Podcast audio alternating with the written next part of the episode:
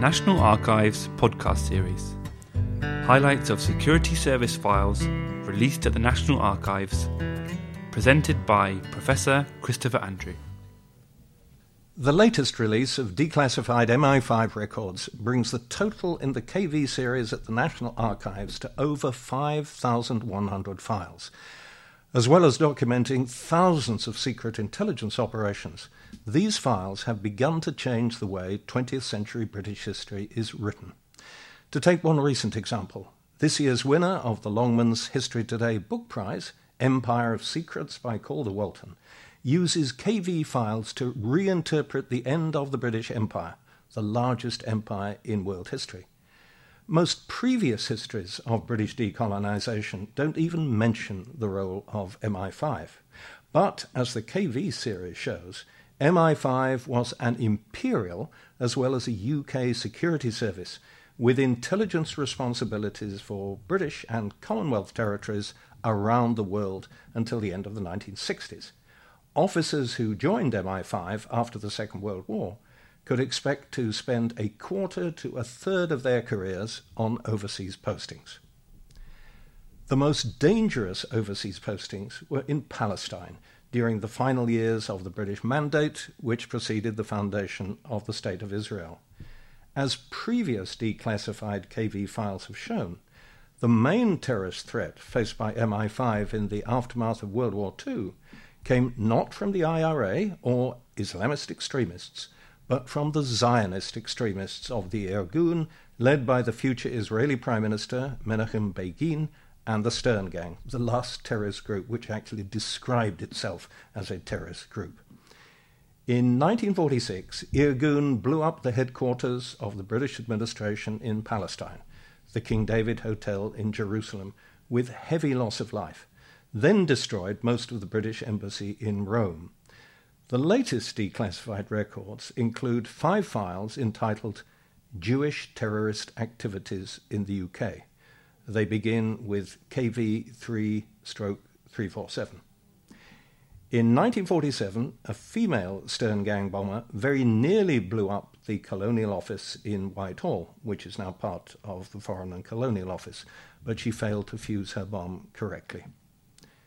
These files also include details of a parcel bomb campaign in Britain and give the names of targets. Most of the campaign failed. One of the few fatalities, Rex Farran, a draftsman in an aircraft factory, was the victim of mistaken identity. The intended target was his brother Roy Farran, a highly decorated ex SAS officer who had led a covert counter terrorist squad in Palestine. The parcel bomb, hidden inside a volume of Shakespeare, was opened instead by Rex Farran, who was fatally injured. He was killed just as the last British forces were leaving Palestine.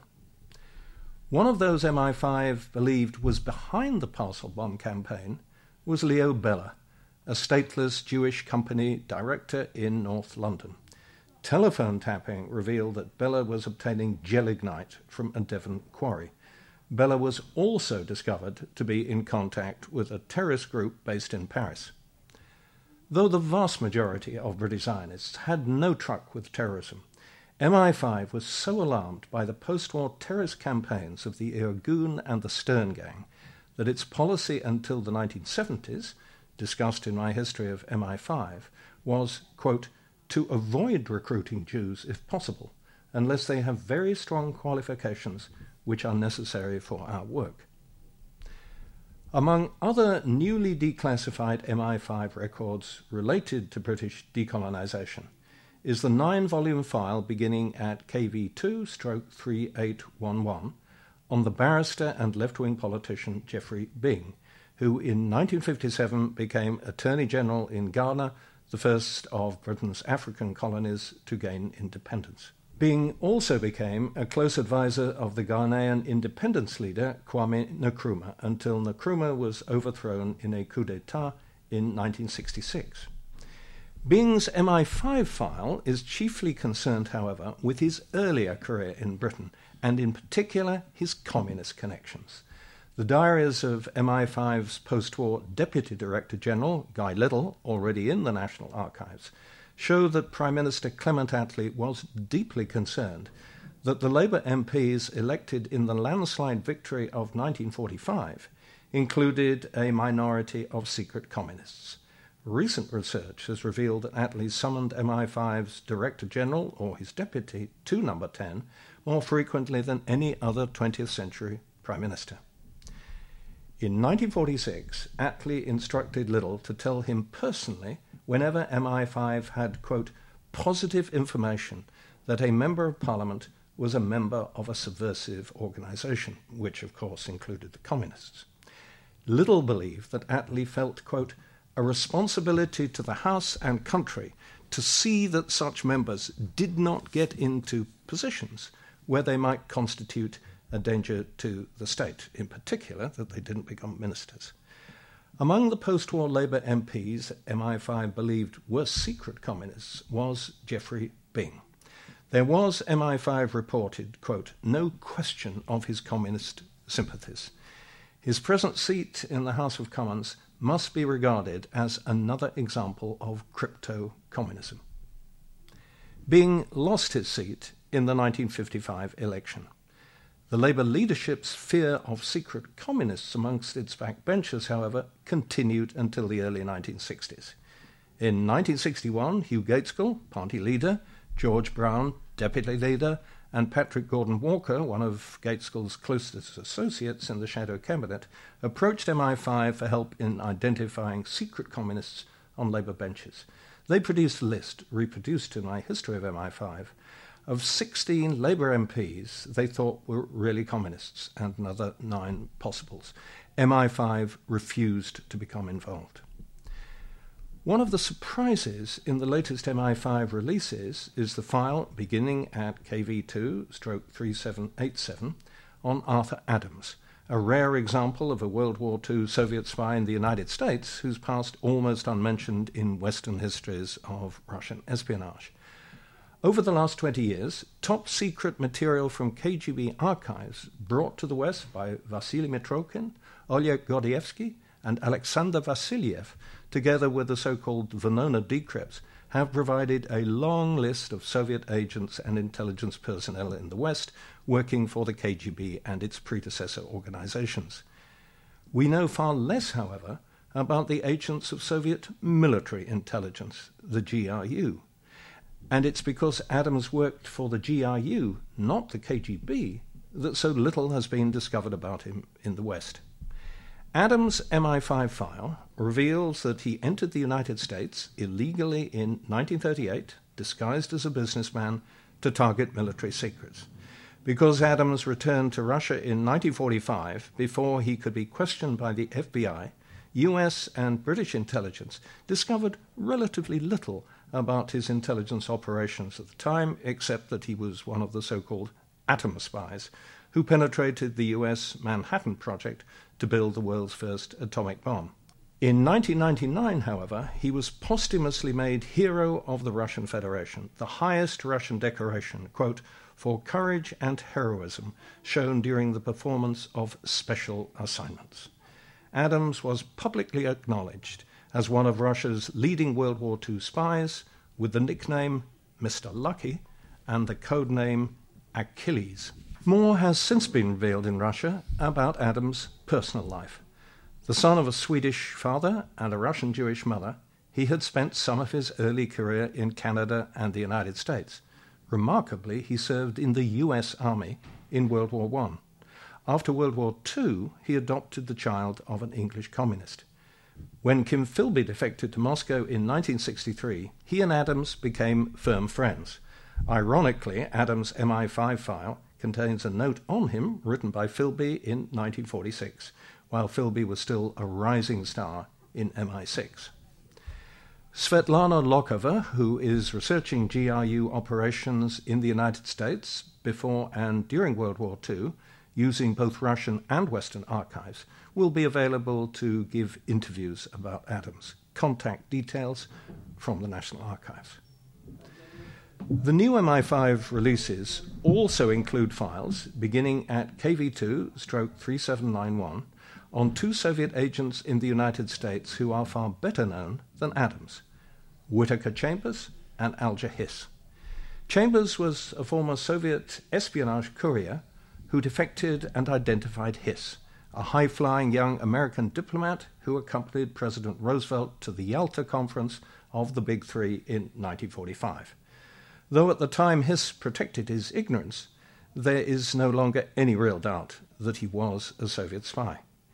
In 1950, the MI5 representative in Washington, Jeffrey Patterson, reported to London that his MI6 colleague had received what he called a hair raising approach from the Carnegie Foundation for International Peace for information on what British intelligence knew about Hiss. The MI6 representative was, in fact, Kim Philby. Without, of course, realizing it, the Carnegie Foundation was seeking information on a high flying American Soviet agent from a high flying British Soviet agent. The latest declassified files on World War II reveal a new dimension of one of the best known British wartime intelligence successes the double cross system, which used turned German agents to feed disinformation to their unsuspecting German intelligence case officers. This disinformation was crucial, for example, in deceiving the Germans before the D Day landings in June 1944. File KV 2 3800 on Marita Perigoe, alias Braha, reveals a different kind of deception.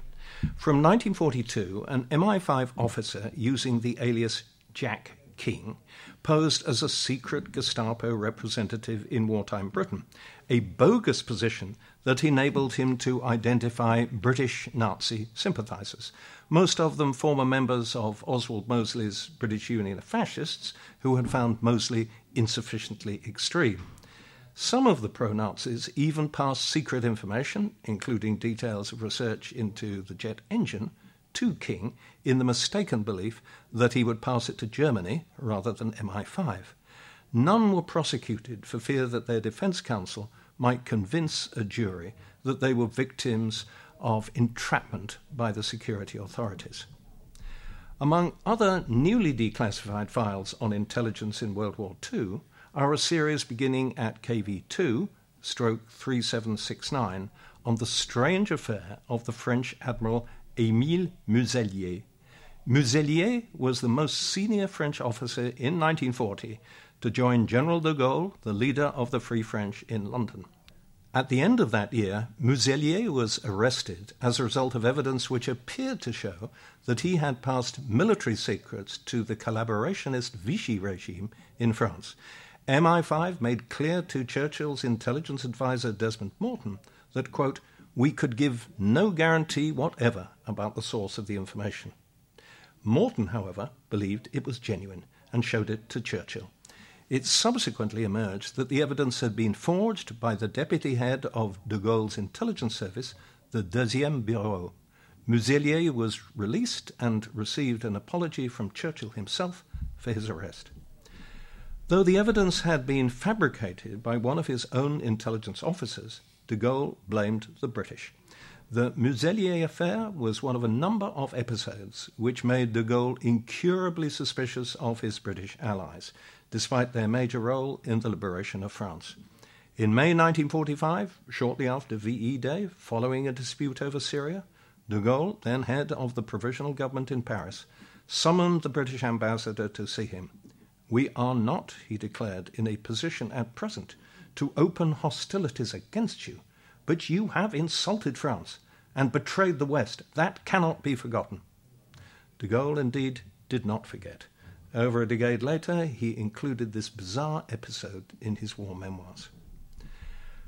Among the files in the latest release, most likely to attract media interest, are those on several well known figures in the arts world who were investigated by MI5 because of their communist connections Sir Michael Redgrave, J.B. Priestley, Peter Pears, and his partner Benjamin Britten. In none of these cases did the investigation reveal serious security issues, but particularly in the case of Sir Michael Redgrave, the files reveal some colourful episodes in their careers. At Cambridge University before World War II, Redgrave's friends had included Guy Burgess, who he did not, of course, realize was already a Soviet spy. After Burgess's flight to Russia, Redgrave saw him in Moscow when he was playing the role of Hamlet in a touring production by the Royal Shakespeare Company. MI5 intercepted a letter from Burgess to his mother in England telling her that Redgrave's Hamlet was even better than Olivier's. What Burgess did not tell his mother was that he was so drunk that he had thrown up in Redgrave's dressing room. On this and other MI5 files in the latest release, the National Archives have produced, as usual, a very helpful short guide. This podcast was recorded at the National Archives in Kew on the 18th of February 2014. This podcast is copyright the National Archives, all rights reserved.